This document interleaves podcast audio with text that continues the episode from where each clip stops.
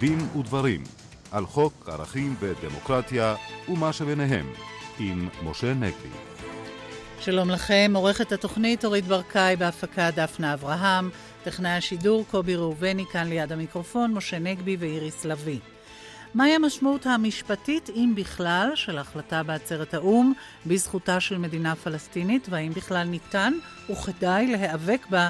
מיד נתייחס לכך. באולפנינו עורכת הדין עירית כהן, בעבר מנהלת המחלקה לעניינים בינלאומיים במשרד המשפטים, כיום נשיאת הארגון העולמי של משפטנים יהודיים. נשמע ממנה על פעילות הארגון וגם על כינוס שלו מחר על מדיניות ההגירה של ישראל.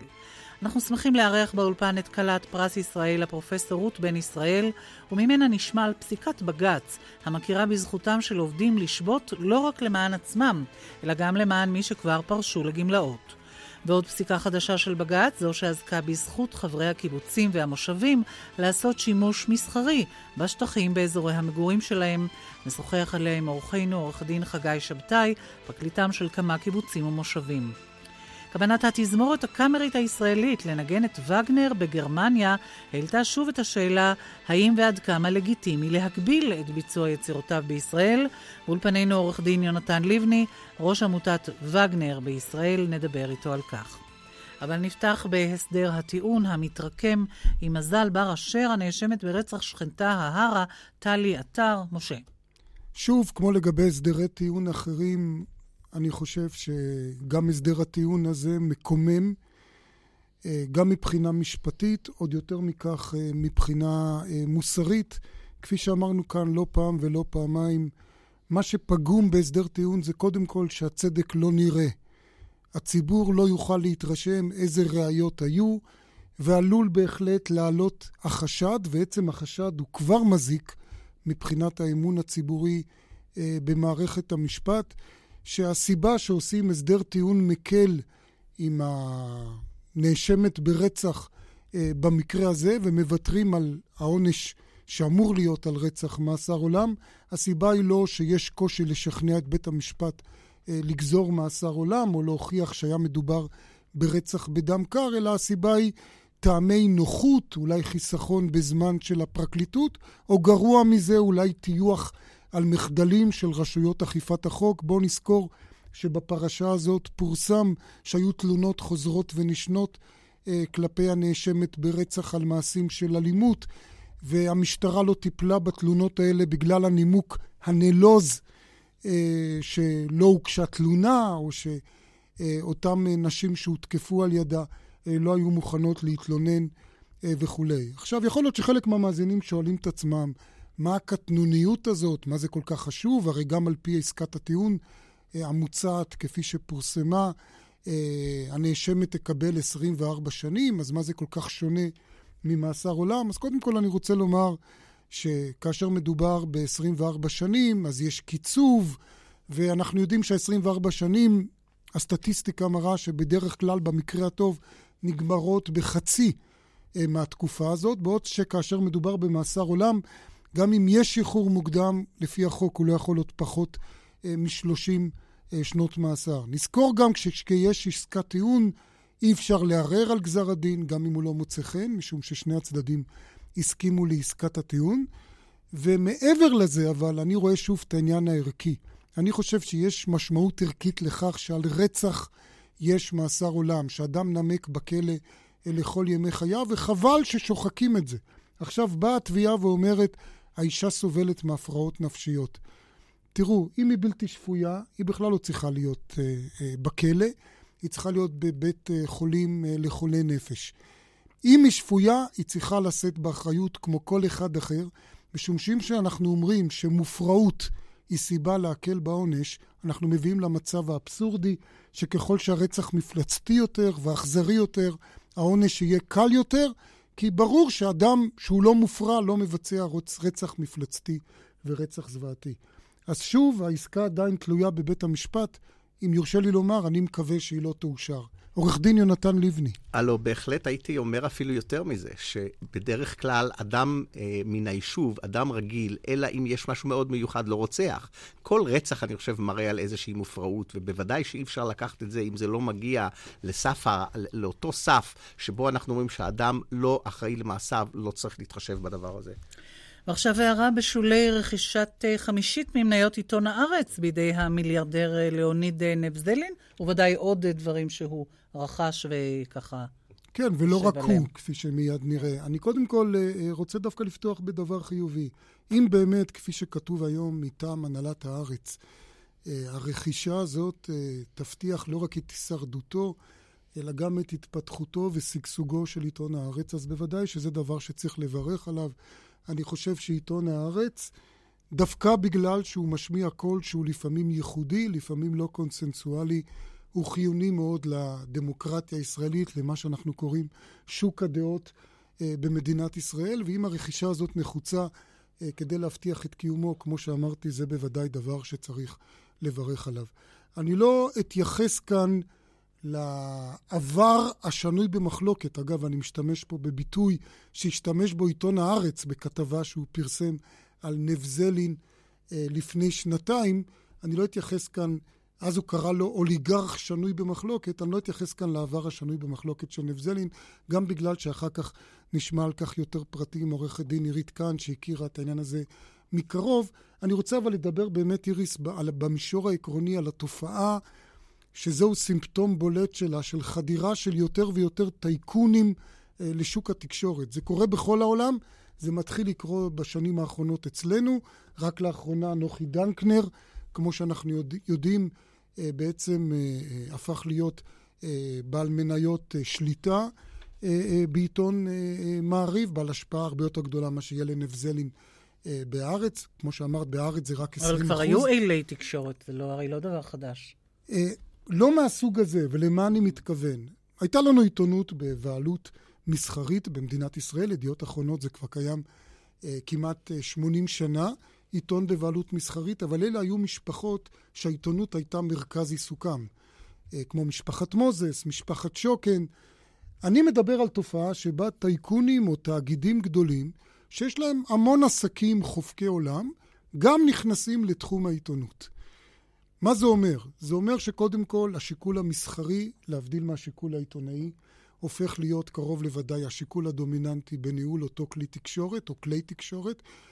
ב', זה אומר שאינטרסים של העסקים האחרים שלהם יכולים לפעמים להיות אה, בעלי חשיבות יותר גדולה מהחשיבות של אותם כלי תקשורת, והם עלולים לשעבד את כלי התקשורת לטובת אותם אינטרסים. שוב, אני לא בא להגיד שאותם טייקונים שרכשו עיתונים בישראל אה, בהכרח יחטאו בזה. אני לא, אני לא אה, מקווה מאוד שלא, אבל הסכנה קיימת. ואולי כדי להמחיש אותה, אני אצטט דברים שאמר טייקון בקנדה, שהשתלט על כלי תקשורת, שלאחר שהוא השתלט עליהם, הוא כינס את כל העובדים ואמר להם, אולי עד היום חשבתם שאתם עובדים בעסק שמוכר חדשות לציבור, מהיום אתם עובדים בעסק שמוכר ציבור למפרסמים.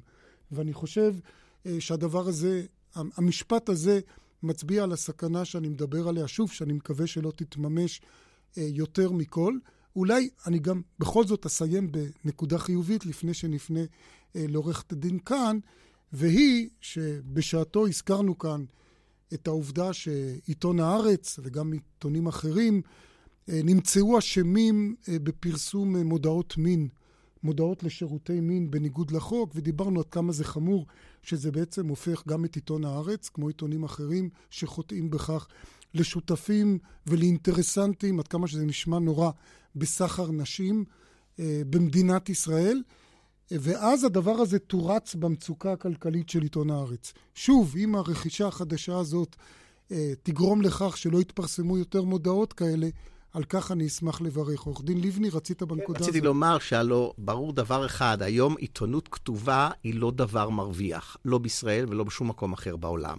ולכן כשנכנסים אנשים ומשקיעים בכזה דבר, אתה תמיד צריך לשאול את עצמך, למה הטייקונים, מה האינטרס, מה האינטרס שלהם להיכנס לזה? עורכת הדין עירית כאן, אני הזכרתי כבר שיוחסו לנבזלין כל מיני מעשים, בוא נגיד, אפילו פליליים, אפילו ברוסיה האשימו אותו, לפי גרסה מסוימת אפילו הרשיעו אותו שלא בפניו בשליחת אנשים לבצע מעשי רצח.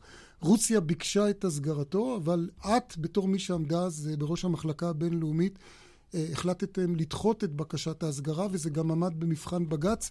אולי כמה הבהרות כן, בעניין אני, הזה. אני לא נכנסת לשאלה של השפעתם של הטייקונים על העיתונות הכתובה. זה דבר שהוא בהחלט ראוי לדיון. מה שאני רק רוצה לומר, וזה דבר שמן המפורסמות, ולכן אני מרשה לעצמי גם להתבטא בעניין הזה, זה שאני בחנתי את בקשת ההסגרה של הרוסים בקשר לנבזלין, והיא לא הגיעה לרמה, אני לא רוצה להגיד לרמה הבסיסית, אלא כאשר, כאשר אנחנו מאשרים הסגרה, אנחנו צריכים שיהיה לנו ראיות לכאורה. הראיות האלה היו מצחיקות, ואנחנו פנינו וביקשנו אז עוד חומרים. והחומרים לא הגיעו בכלל לרף הנדרש לדבר כזה, ולכן אנחנו דחינו אותה בשעתו, ואז היה על זה בג"ץ, אני זוכרת, ובית המשפט העליון אישר את אה, עמדתה של הפרקליטות. אז זה באשר, באשר לעבר שטוענים שהוא מפוקפק, וצריכים גם לדעת שהוא היום אה, משפץ את אה, בית התפוצות, ובעזרתו... יש לנו היום הרבה דברים בבית התפוצות שאחרת אולי לא היו לנו, כי יש לנמזלין אה, קשר מאוד לנושא של העם היהודי, גם עבד עליו בעבר ברוסיה. אז זה רק אה, להוסיף אולי כמה נקודות אור כן, לנושא הזה. כן. כן. ועכשיו אה, אנחנו רוצים לפנות אלייך, הנשיאה החדשה של הארגון העולמי של המשפטנים היהודים, בעבר ממונה על העניינים הבינלאומיים במשרד המשפטים, ואולי באמת בשאלה, האם את רואה טעם משפטי להתנגד להחלטה בעצרת האו"ם על מדינה פלסטינית. אוקיי, okay, אז מה שאני רוצה לומר כרגע זה, את מה שאני מביעה כרגע זאת עמדתי האישית. הדבר לא עלה לדיון בארגון, ולכן אנחנו נעשה פה פיצול, כי יש לנו אקזקוטיבה, הנהלה בארגון שאנחנו דנים בה בדברים רבים, לזה עוד לא נכנסנו.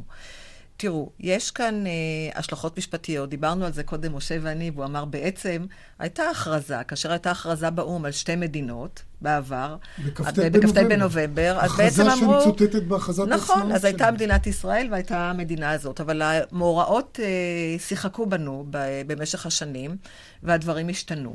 עכשיו, בואו נחשוב מה בעצם יכול לקרות אם תהיה כזאת הכרזה. במועצת הביטחון יש... אה, קרוב לוודאי יוטל וטו על ידי האמריקאים, כולנו ערים לזה. אז הם היו... לא התקבלו לאו"ם, זה בטוח. אז הם לא, זהו. אבל מה שכן, צריך לדעת שבינינו, בין הפלסטינאים, היו הרבה מאוד הסכמים. עכשיו, השאלה היא, מה טיבם של הסכמים אלה כאשר מדינה פלסטינאית קמה? היא לא קמה אולי באופן פורמלי, אבל שישנה הצהרה דקלרטיבית, נגיד, של, ה, של העצרת הכללית לגבי הנושא הזה. אז אה, איפה בעצם עומד, עומד הנושא של הקוורטט?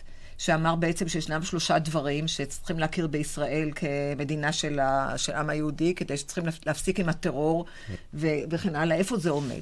מה קורה עם 242338? עם כל ההסכמים שבעצם מדברים על הגעה למדינה פלסטינאית על ידי משא ומתן בין הצדדים.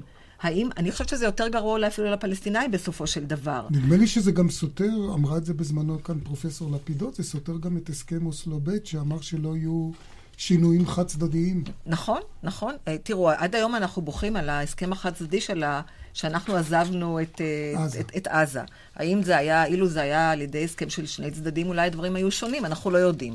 אז פה באמת באים לגבי עניין של צד אחד. כלומר, לו את היום במשרד המשפטים, בתפקיד הקודם שלך, את היית ממליצה אכן אה, לנהל מערכה נגד אה, החלטה כזאת? תראה, בעצרת? אני חושבת שאם אנחנו רוצים לשמור על ההסכמים הקודמים ולהגיע לשולחן הדיונים, אני לא רואה פסול שמיד. זה אגב יותר משרד החוץ מאשר המחלקה הבינלאומית, שהוא בעצם מנהל משא ומתן עם מדינות מערביות, או מדינות שהן בראש מבחינה דמוקרטית שלנו, ואומר, אני חושב שלעניין הזה יש רק, הוא רק יכול להכשיל דברים, הוא יכול להיות מין כדור שמתגלגל שאנחנו לא יודעים איפה הוא מתחיל, אנחנו לא יודעים איפה הוא מסתיים. אולי פתאום הפלסטינאים יגידו, הנה, ההמון יגיד, יש לנו היום מדינה ולא נותנים לנו לחיות, או לא נותנים לנו לסגור, נתחיל בעוד אינתיפאדה. אני חושבת שזה דבר שמצעיד אותנו מבחינה מסוימת אחורה. ולכן אני לא רואה גם בזה שמשרד החוץ מנסה להשפיע על מדינות, ולומר, רבותיי, אנחנו כבר התקדמנו כברת דרך, יש לנו כבר הסכמים מסוימים, שאומנם לא הביאו אותנו מבחינה מעשית לשום דבר, אבל איפה אנחנו עומדים? הכל כאילו מתבטל. אז מבחינה זאת אני חושבת שזה טוב. עכשיו uh, כבר ציינו, ואני מברך אותך על כך שנבחרת להיות הנשיאה של הארגון העולמי של עורכי דין ומשפטנים יהודים. ואני רוצה לשאול אותך, כבר אמרת, לארגון אין עדיין עמדה בנושא הספציפי הזה שפתחנו בו, אבל בכלל אני שואל את עצמי, הרי יש, אני מניח, אנחנו יודעים, יש משפטנים יהודים בעולם, הרי גם גולדסטון הוא משפטן יהודי דגול אה, בעולם, אה, בעלי דעות שונות, חלקם ביקורתיות אה, כלפי ישראל. אה, הארגון שלכם, אה, איך אתם אה, מתמודדים עם, ה, עם העובדה הזאת, למשל, במה להתעסק, במה לא להתעסק. אוקיי, okay, זאת, זאת שאלה טובה, והצעירים היום אומרים, כשאנחנו אומרים שהארגון הוא א-פוליטי, ואני מנסה מאוד מאוד לקחת uh, חבר'ה משפטנים יהודיים צעירים לארגון, הם אומרים... את מצביעה על עורך דין חגי שבתאי. נכון, או... אנחנו צריכים עורכי דין צעירים, אני חושבת שצריכים לרענן את הארגון. הם אומרים, תגידי לי דבר אחד שהוא לא פוליטי. אז אנחנו באמת מאוד מאוד משתדלים. בארגון הזה ישנן דעות לאורך ולרוחב מכל הצדדים.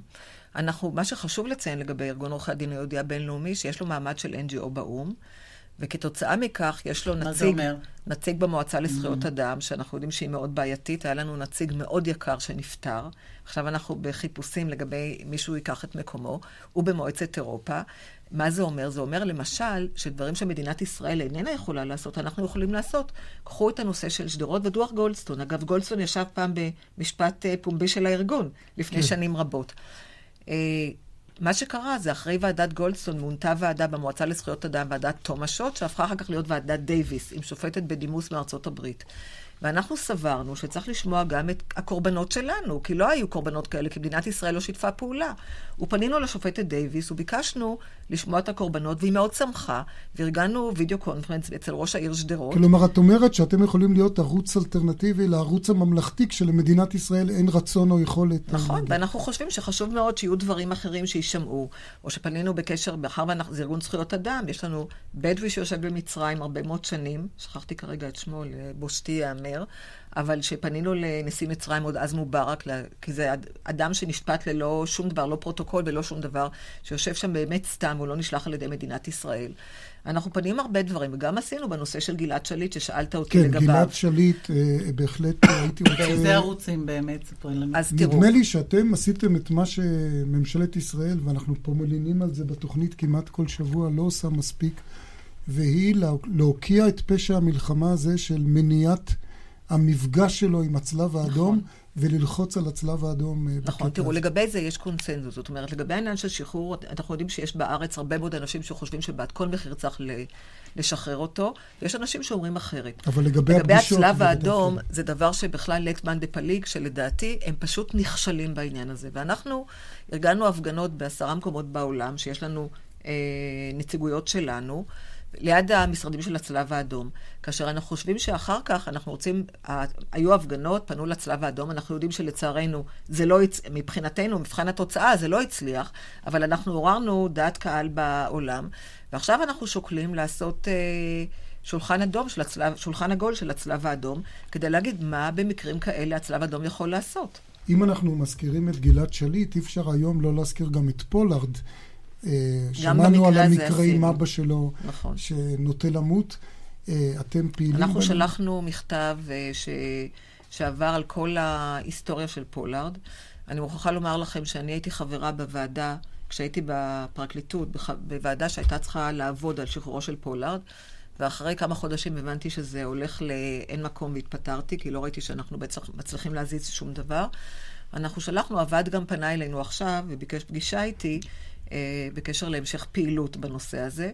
אני רוצה לומר לכם שמהידיעה שלי בוועדה, אני לא מכירה אה, מרגל אחד בארצות הברית שהודה בכל כפי שפולארד עשה, ויושב וישב תקופה כל כך ממושכת. וזה באמת קשה מאוד לספוג את זה, ואני חושבת שצריך לעשות פעולה יותר רצינית. אתם uh, מקיימים אחר uh, כנס על uh, מדיניות ההגירה של ישראל? נכון, אז, נכון. אז אנחנו מחר מתקיים בירושלים כנס של מדיניות ההגירה של ישראל ויזה וי פליטים. זאת אומרת, לא כוח עבודה או משהו כזה, כי זה צריך להיות יום הרבה יותר גדול. בכנס הזה יהיה נציב הפליטים של האו"ם.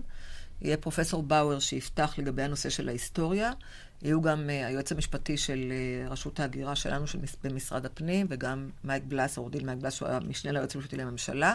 ועורך דין בן דור, שהיא ממונה על הקליניקה של הפליטים באוניברסיטת תל אביב. כאשר מה, לכם יש איזו אג'נדה שאתם כאשר, מקדמים? לא, כאשר, מאחר ואנחנו חושבים שהנושא הזה הוא נושא מאוד בעייתי, אז הערב הזה מוגדר כרב שיח, שבו אנשים יוכלו גם לשאול שאלות, ואפשר יהיה להתלבט. הדבר הוא לא פשוט מבחינה זאת, ולכן אנחנו רצינו להביא את זה. מזה שפרופסור באואר משתתף, אני מבין שכמובן יעמוד ברקע הניסיון של העם היהודי כעם של אה, פליטים.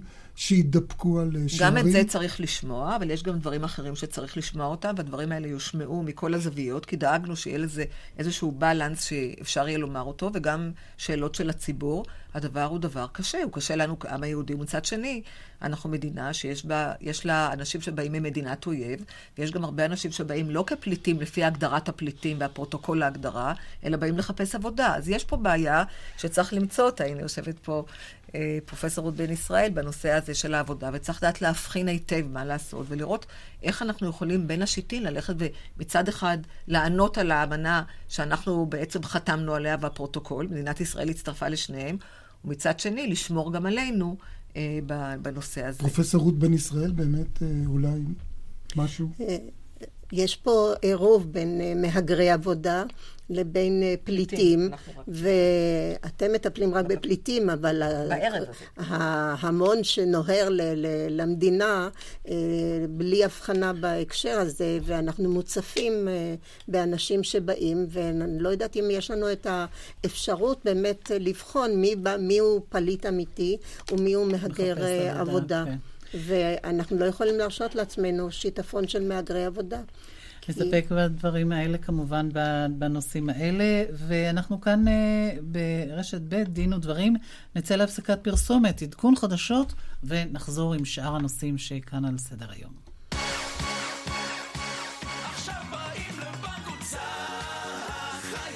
בנק אוצר החייל מציג, השגרירים. לקוחות שמצרפים לבנק חברים ובני משפחה נהנים מהטבות מיוחדות. לפרטים, כוכבית 3390. אוצר החייל בשבילכם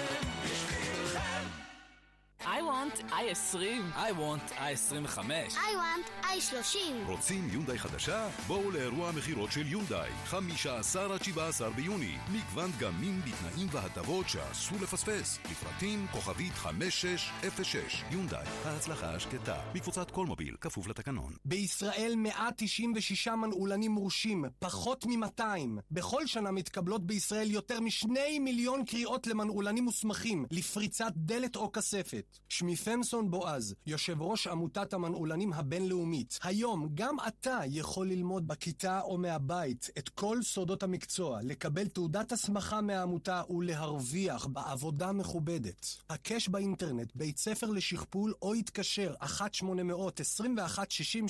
כשאת מסתרקת, המברשת מאותתת לך שמשהו לא תקין. כשאת גומרת לחפוף, האמבטיה מספרת לך שמשהו לא בסדר. את לא מדמיינת. הנשירה המוגברת של שערך עלולה להיות סימן לבעיה בריאותית. כאן קרין, טריקולוגית באר קליניק. אבחון מיקרוסקופי של הקרקפת ושל שורשי השיער ימצא את הסיבה העיקרית לנשירה. הקישי באינטרנט השיער שלי, או התקשרי אליי, כוכבית 2646.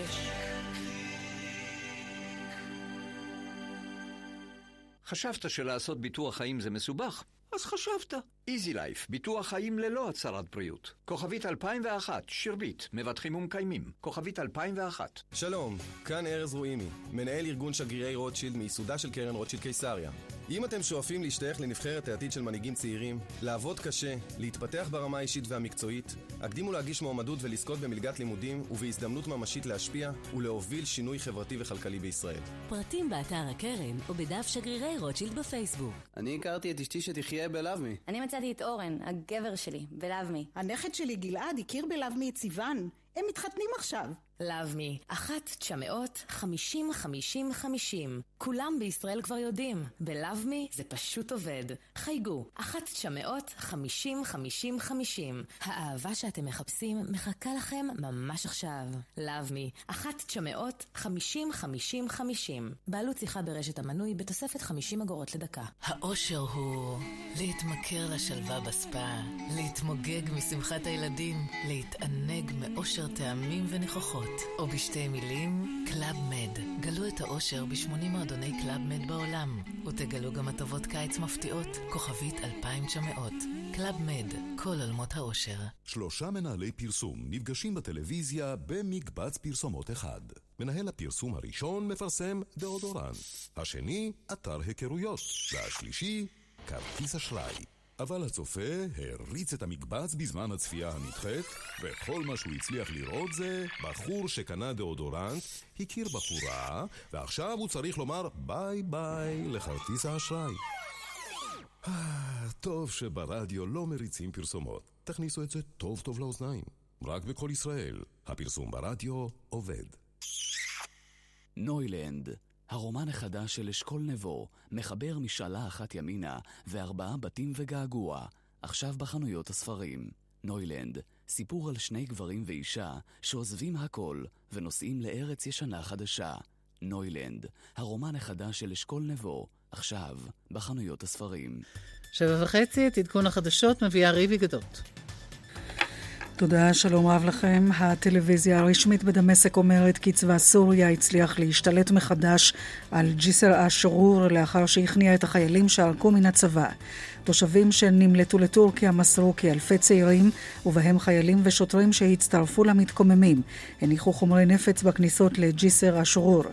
סוכנות הידיעות הרשמית של מצרים הודיעה כי נעצר סוכן מוסד ישראלי בחשד שריגל כדי לפגוע בכלכלתה של מצרים ובאינטרסים הפוליטיים שלה, והוא נשלח למעצר של 15 יום. כוחות הביטחון של מצרים עצרו שבעה אזרחי סומליה החשודים שתכננו פיגועים נגד מטרות מערביות במצרים ונגד ישראל. אתר של האופוזיציה באיראן דיווח כי כוחות הביטחון בטהרן תקפו מפגינים שקראו לרפורמה והיכו אותם במהלומים חשמליים. בבחירות בטורקיה מסתמן ניצחון מוחץ למפלגת השלטון בראשותו של ארדואן. הסתיימה עוד פגישה בין נציגי הרופאים לנציגי האוצר, ושני הצדדים הביעו אופטימיות, והתחזית מחר ירידה קלה בטמפרטורות. זה העדכון. קרובים רחוקים עם הדוקטור רענן כהן ופרידה ג'אבר ברנסי, עורכת עיתון פנורמה בשפה הערבית. והפעם, בין הנכבה לנכסה, משתתפים פרופסור משה שמש, פרופסור מוסטפא קבהה, דוקטור אלכס יעקובסון וחבר הכנסת גאלב מג'אדלה. קרובים רחוקים, הערב לאחר החדשות שמונה, ברשת ב'. ביואיק לקרוס, מכונית היוקרה הנמכרת ביותר בישראל, מזמינה אותך להצטרף להצלחה ולהתקדם לביואיק חדשה עם מנוע יעיל וחסכוני 2.4 ליטר. ועכשיו, כששער הדולר נמוך, קבל חבילה יוקרתית במתנה, הכוללת מערכת מולטימדיה מתקדמת וריבודי אור. לפרטים כוכבית 6808. ביואיק לקרוס, made to inspire. פסטיבל הג'אז העשירי של תיאטרון גבעתיים מארח את ענת כהן והביג בנד הישראלי, האורקסטרה של אבי ליבוביץ' ואסף אמדורסקי, הם ועוד בפסטי ג'אז, 15 עד 18 ביוני, כרטיסים באתר ובתיאטרון גבעתיים. הקטע הבא מבוסס על שיחה אמיתית. שלום, אני רוצה הצעה לביטוח מקיף למאזדה אנטיס 2002. המקיף הוא 3,000 שקלים. כמה? באיחוד ישיר קיבלתי ב-1900. אז תעשי שם, אין לי מה להגיד לך. כן, גם החודש משתלם להתקשר לאיחוד ישיר. כוכבית 6,000 איחוד ישיר. בית מגדל. שלום, כאן דליה מזור. תמיד האמנתי ששילוב הוא דבר חשוב. לכן לא התפלאתי כשסיפרו לי שגם בטיפול באוסטאופורוזיס חשוב לשלב ויטמין D. למידע נוסף, פני אל רופא המשפחה או חייגי כוכבית 4929. מוגש מטעם MSD. בבית גיל פז, דיור מוגן בכפר סבא, כל היחידות מאוכלסות ביחידים ובזוגות מאושרים שבחרו לגור דווקא בבית שלנו. למה? בגלל האיכות, בגלל היחס, אולי מפני שרק בבית גיל פז הכל כלול, אפילו הפרחים ביום שישי. אם אתם מתכננים את עתידכם ובכוונתכם לעבור לדיור מוגן בקרוב, אנו מזמינים אתכם לבקר, להתרשם ולשמור לעצמכם מקום איתנו. הדיור הכי מוגן, גיל פז. התקשרו 1-700-55-70-80. כפוף לתקנון. ועכשיו לידיעה שהגיע זה עתה. המהדורה מזמינה אתכם לתחרות הכתב הבא. בקרב הילדים והנוער מורגשת התעניינות רבה. אולי נשמע עוד פרטים? כן, הזוכה יזכה בפרס גדול ויהפוך לכתב טלוויזיה מקצועי. אז מי יהיה הכתב הבא? ייכנסו כבר עכשיו לאתר של זאפ והשתתפו בתחרות הגדולה. כל אחד יכול להיות כתב. תחרות הכתב הבא של המהדורה בערוץ הראשון. אנחנו כאן בדין ודברים. בג"ץ הכיר בזכותו של ארגון עובדים להיאבק ולשבות גם למען שמירת זכויות הגמלאים. פרופסור רות בן ישראל, כלת פרס ישראל בתחום דיני העבודה, אז קודם כל זה חידוש משפטי ומשמח.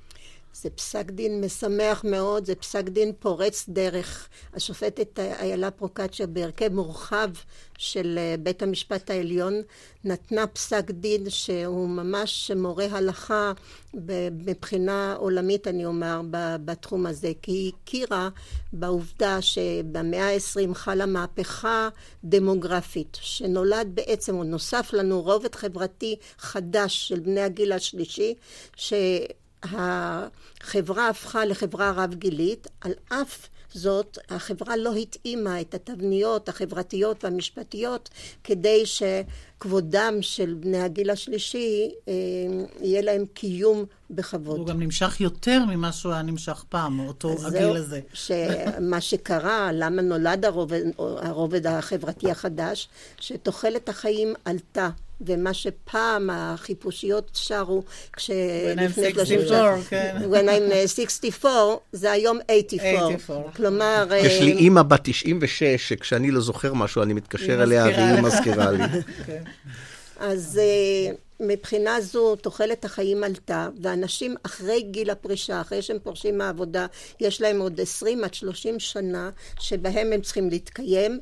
ולהיות פעילים בחברה, הם לא יכולים להיות מנותקים מהחברה, והיא נתנה לזה אה, ביטוי והיא נתנה פתרונות לבעיות מסוימות שנוצרו, אה, שלא היו קודם, שנוצרו בגלל שנוצר רובד חברתי חדש. קודם כל, את שימחת פה את כל האנשים לא צעירים, נתת לנו הרבה אופטימיות להמשך התוכנית. ולמאזינים שלנו, אני רק אזכיר גם, כמובן. אה, בפסק הדין בג"ץ אה, ציטט ספר שאת כתבתי משך, עורך דין גדעון בן ישראל, על הגיל השלישי, אה, שבו בעצם אמרתם את אותם דברים שתמצתת כרגע, אבל אולי, אולי נרד רגע לעובדות של אותה פרשה שנדונה בבג"ץ. אני מבין שהיה מדובר דווקא במוסד אקדמי, כן, אוניברסיטת בר אילן. כן, מדובר היה באוניברסיטת בר אילן.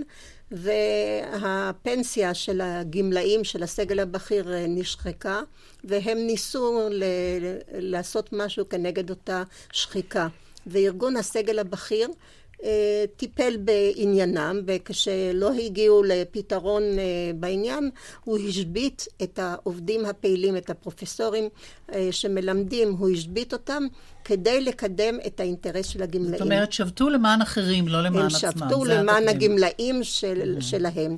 ועד לאותו פסק דין, אז uh, חשבו שבארגון עובדים יש רק עובדים פעילים. החברים בארגון הם רק עובדים פעילים. והשופטת uh, פרוקצ'ה באה ואמרה, לא.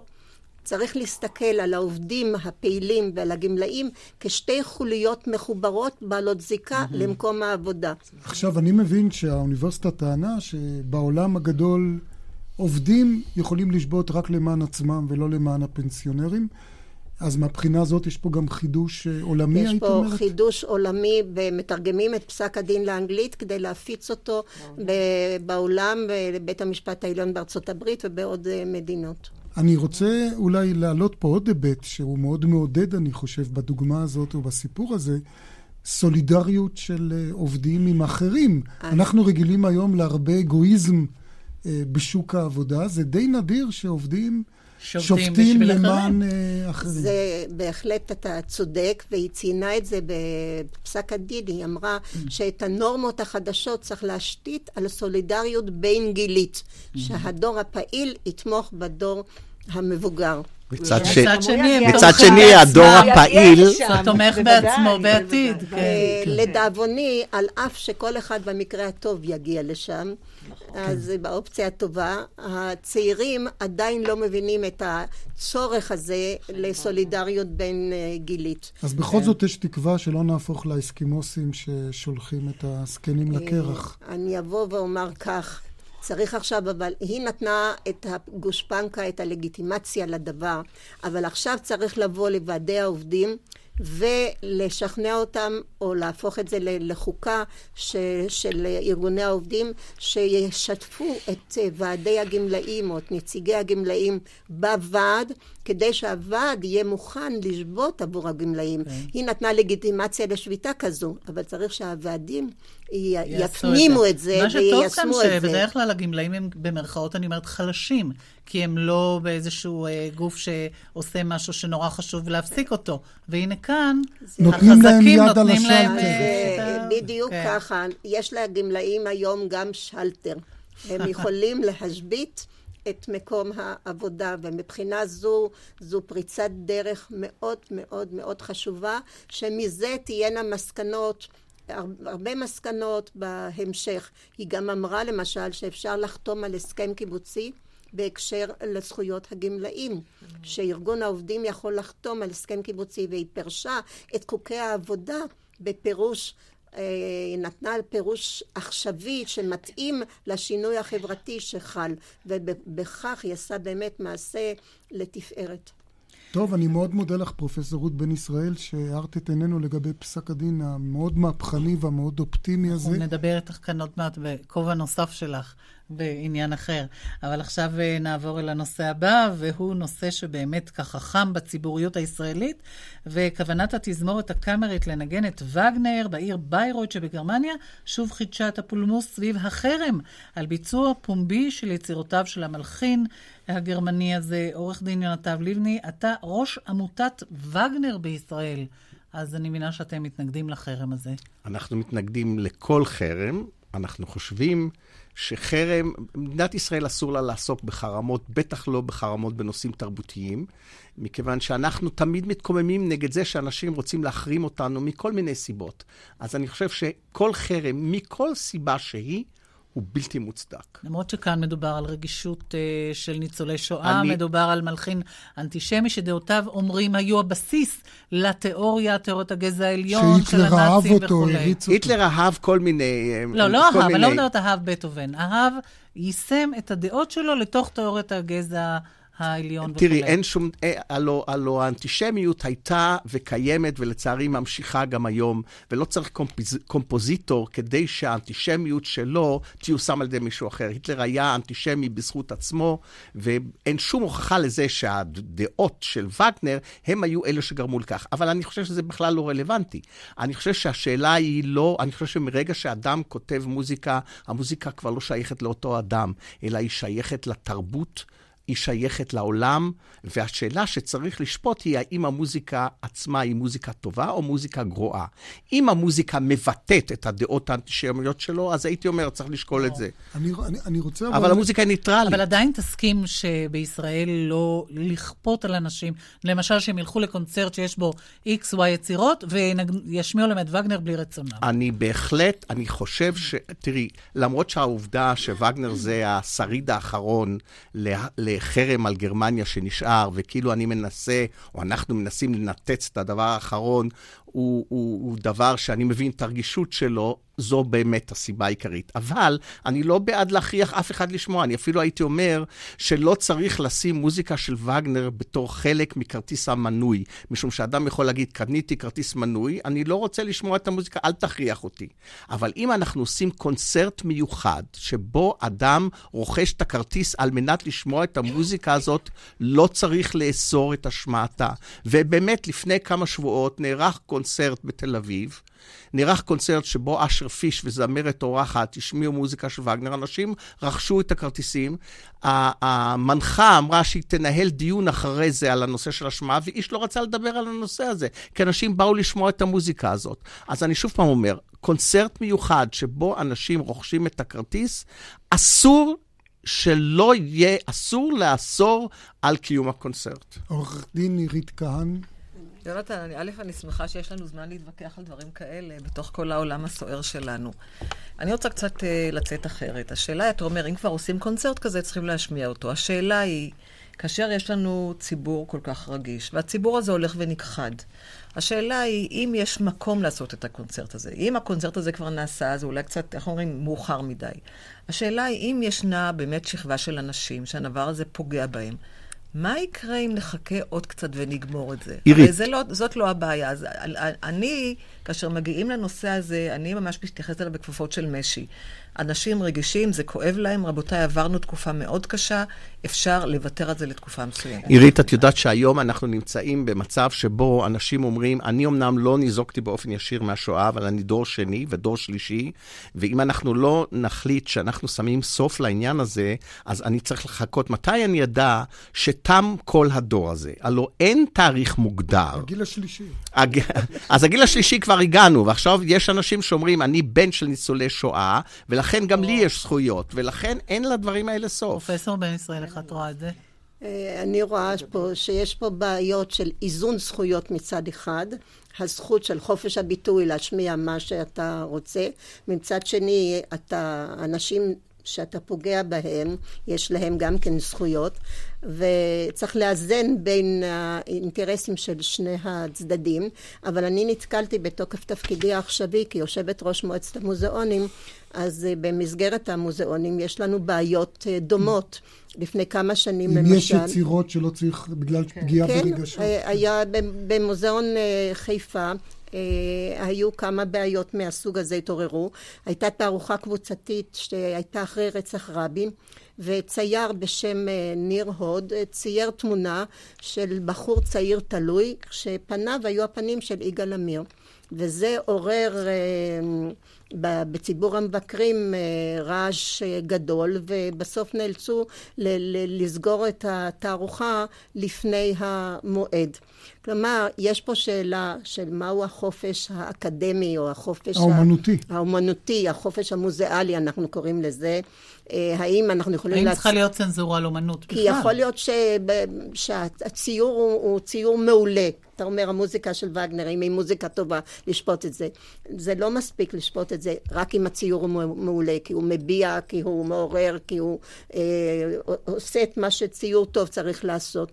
אלא, כי אם הוא פוגע ברגשות של הציבור, אז יש פה צורך לאזן בין שני האינטרסים. בכל זאת יש הבדל אבל, פרופסור בן ישראל, כי פה... אה, אה, מה שעורך דין יונתן לבני מדבר על כך שפוסלים את היצירה לא בגלל התוכן שלה, אלא בגלל היוצר. וזה קצת שונה. כלומר... אה, בוא נשאל אם היו מגיעות תמונות של היטלר, אם הייתם תולים אותם במוזיאון.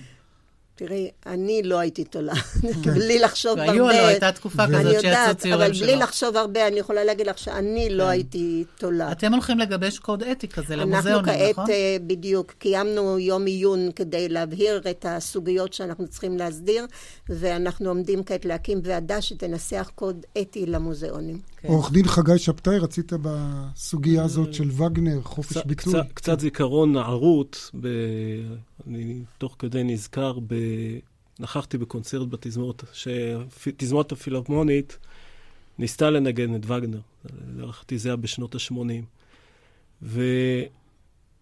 אנשים אני בקהל רוצה לומר, אני רוצה לומר שהגודל הקריאה שהייתה שם מצד אה, אנשים לא שווה את הניסיון, אה, את ניסיון הפגיעה האפשרי פה. זאת אומרת, הרגשות כל כך טעונים וכל כך חזקים, ואני גם נזכר בשכן שגדל, שכנים יוצאי שואה שגדלו ב...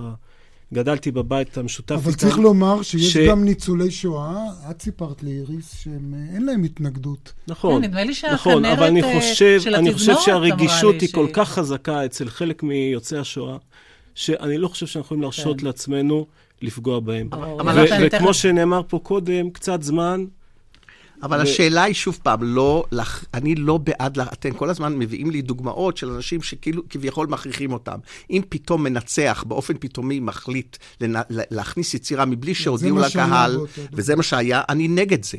אבל אם עורכים קונצרט מיוחד, שבו אנשים רוכשים את הכרטיסים בשביל לשמוע את זה, איך אפשר לבוא ולומר, אתם לא רשאים לשמוע את זה? הלוא, הלוא עכשיו, למשל, בתזמורת הקאמרית, הודיעו שהם לא יערכו את החזרות על מה שהם הולכים להשמיע בארץ. כאילו המוזיקה שלו מקל... מלכלכת את האוויר, זיהום, תזהם זיהום אגב, אוויר. אגב, אמרה לי אחת מהנגניות בתזמורת הזאת, שהיא דווקא רוצה לנגן בבעיות כבת לניצולי שואה, ת... להוכיח... שהנה היא שם תראי, בקונצרט הזה בביירויט ינגנו יצירות של מלחינים יהודים.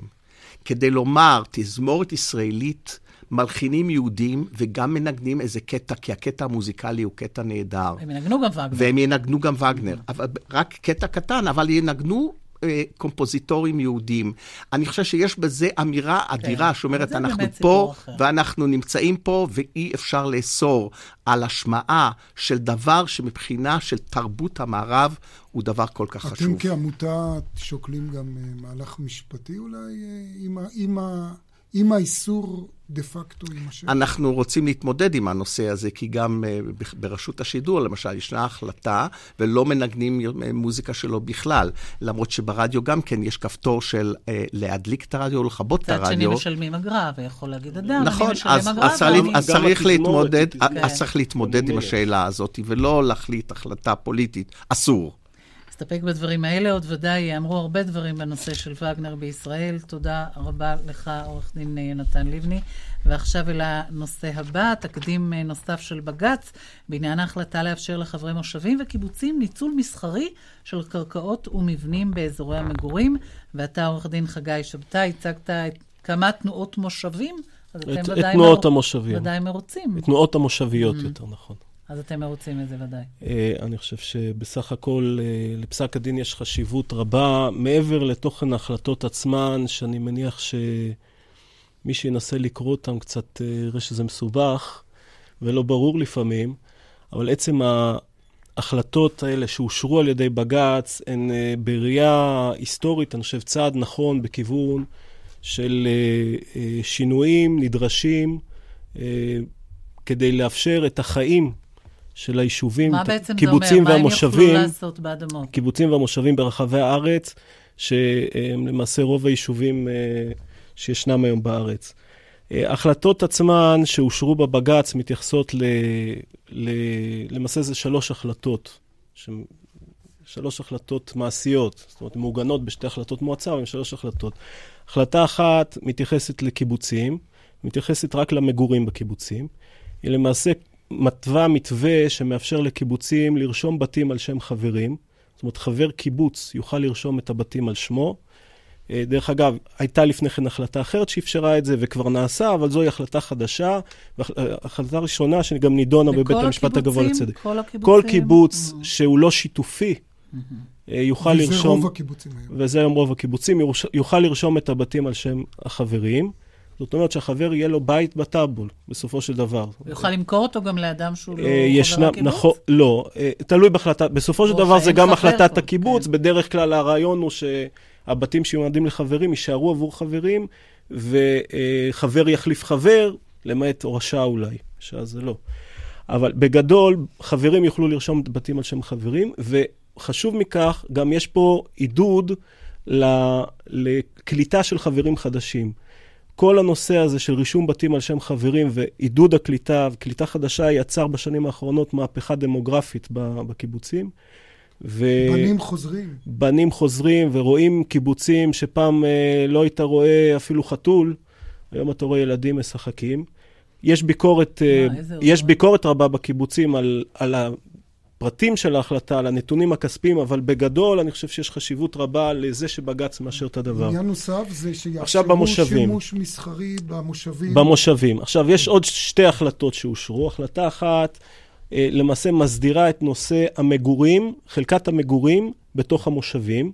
זו חלקה של כשניים וחצי דונם מסביב לבית, ולמעשה ניתן היום לחברי המושב, ישנם מספר מסלולים, אבל בגדול יש אפשרות לרכוש את הזכויות של החלקה הזאתי, אה, עם אפשרות יותר נוחות לפצל מגרשים. בין, אה, זה בעיה מאוד קשה של בין בנים וכולי. ויש פה אה, הקלה, אולי לא מלאה, אבל הקלה אה, שיכולה להיות גדולה בטרגדיות נוראיות שאני נתקל בהן כמעט כל כולנו יום. מכירים את הבעיה הזאת של בן יום. ממשיך אחד שאחרים לא יכולים. משפחות שמגיעות וקרועות לחלוטין, והדבר הזה הוא אה, חשוב מאוד להתקדם ולפתור את הבעיות האלה. אה, מה ההיבט השלישי? ההיבט השלישי זה הנושא המסחרי. ההתייחסות של ההחלטה היא לשימושים לא חקלאיים בחלקת המגורים בתוך המושבים, ולמעשה... למשל, לקחת uh, צריף שבנוי שם ולהשכיר אותו לבית מלאכה. לא, השכרה לא אושרה בבג"ץ, אבל כן אושר, וזה זכה לאורך השנים לטענות על חוסר חוקיות, ושחברי המושב יוכלו כן להפעיל שם עסקים. בית קפה. כן, בעצמם. וגם... ויעכב גם? ואני מקווה שגם יעכב. ומה שבית המשפט אמר גם, הוא קצת חרג אפילו מהחלטות, ואמר שלא רק בעל הנחלה עצמו, אלא גם בני משפחתו יוכלו להפעיל את העסקים האלה. טוב, בהחלט אה, בשורות טובות אה, לאנשי הקיבוצים, אנחנו אה, נסתפק בדברים האלה. והמושבים. ותודה רבה לך שבאת אלינו. עד כאן דין ודברים. תודה לפרופסור רות בן ישראל, לעורכי הדין עירית כהן, חגי שבתאי ויונתן לבני, עורכת התוכנית אורית ברקאי, מפיקה דפנה אברהם, הטכנאי קובי ראובני. באולפן היינו משה נגבי ואיריס לביא. ניתן להזין לנו באתר רשת ב' באינטרנט, נשוב בשידור חי ביום ראשון הבא, אחרינו קרובים רחוקים. ערב טוב, להתראות.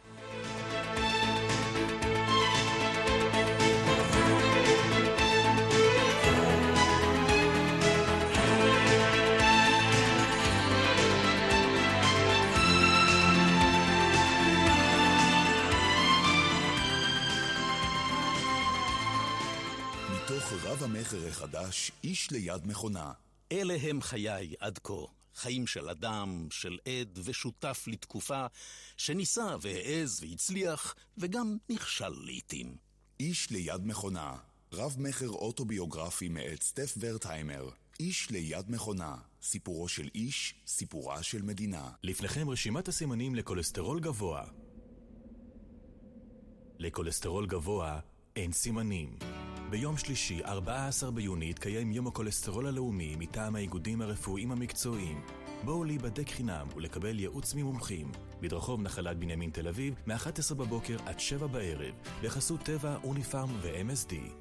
כדאי שתפנימו, משכנתה עושים בבנק, ביטוח משכנתה עושים באיחוד ישיר מבית מגדל. לקבלת ההצעה המשתלמת ביותר לביטוח המשכנתה וחיסכון עד עשרת אלפים שקלים, חייגו עכשיו. כוכבית ששת אלפים איחוד ישיר. מבית מגדל, חשוב לדעת, כמעט בכל הפרעה הקשורה בזיכרון אפשר לטפל, ואולי גם למנוע אותה. 80% מהסימפטומים של מחלת האלצהיימר אינם מאובחנים כמחלה. למרפאות מרחב, אחוזי הצלחה גבוהים בזיהוי ובטיפול. מיטב המומחים מתעקשים לברר מדוע זה קורה. זכרו, חשוב להקדים ולהיבדק. התקשרו למרפאות מרחב, כוכבית 30-30-30 מטלפון היד. מרפאות מרחב, כוכבית 30-30-30. מה קורה? קורא ספר. בואו לחגוג את חודש הספר העברי בצומת ספרים. במבצע, שלושה ספרים ב-99 שקלים, מאלפי הספרים שבמבצע. תמיד כדאי לעצור בצומת ספרים. כפוף לתקנון. 1995, פנדור מכניסה סגנון איטלקי לדלתות הפנים בישראל. 1996, בפעם הראשונה לפנדור קווי ייצור ממוחשבים במפעלים. 2002, פנדור משיקה את למינטור, דלתות הפנים הנמכרות בישראל. 2009, פנדור משיקה את דגמי פרימיום, פסגת העיצוב בדלתות הפנים. 2011, פנדור גאה להציג. יוניק, דלתות עמידות בפני מים ומזיקים. פנדור, חברת הדלתות מספר אחת בישראל. שלום, מדבר עודד קטש. מגיל צעיר אני משחק כדורסל. שיחקתי בארץ, בחו"ל, בהרבה מסגרות. יש דבר אחד חשוב בכדורסל, להתמקד במטרה. כך גם בנהיגה. כשאני נוהג, אני רק נוהג. בטח לא שולח אס.אם.אסים. במגרש עיבוד ריכוז יכול לעלות במשחק. בכביש זה יכול לעלות בחיים. אז כשנוהגים, לא שולחים אס.אם.אסים, מסרונים. נהג, כשאתה עם הנייד ביד, אתה לא באמת ברכב. כשאתה נוהג, פשוט תנהג. חושבים חיים. משרד התחבורה והרשות הלאומית לבטיחות בדרכים, rsa.gov.il לבנת פורן, המרכז למימוש זכויות רפואיות. בפרסומת הזו נייעץ לאורי מקרקור. בבקשה. שלום אורי. שלום, אני רואה חשבון. אף על פי שאני סובל ממחלות רבות, אני ממשיך לעבוד ולפרנס בכבוד את משפחתי. לבנת, במצב כזה יש מה לעשות? כן, לאדם במצבו של אורי עזרנו לקבל 750 אלף שקלים ופטור ממס הכנסה לצמיתות. רציני. חלית? נפצעת? לייעוץ שאינו משפטי? המרכז למימוש זכויות רפואיות. כוכבית 2468 פסטיבל הג'אז העשירי של תיאטרון גבעתיים מארח את ענת כהן והביג בנד הישראלי, האורקסטרה של אבי ליבוביץ' ואסף אמדורסקי, הם ועוד בפסטי ג'אז, 15 עד 18 ביוני. כרטיסים באתר ובתיאטרון גבעתיים. שלום, כאן דליה מזור. תמיד האמנתי ששילוב הוא דבר חשוב. לכן לא התפלאתי כשסיפרו לי שגם בטיפול באוסטיופורוזיס חשוב לשלב ויטמין D. למידע נוסף, פני אל רופא המשפחה או חייגי כוכבית 49-29. מוגש מטעם MSD.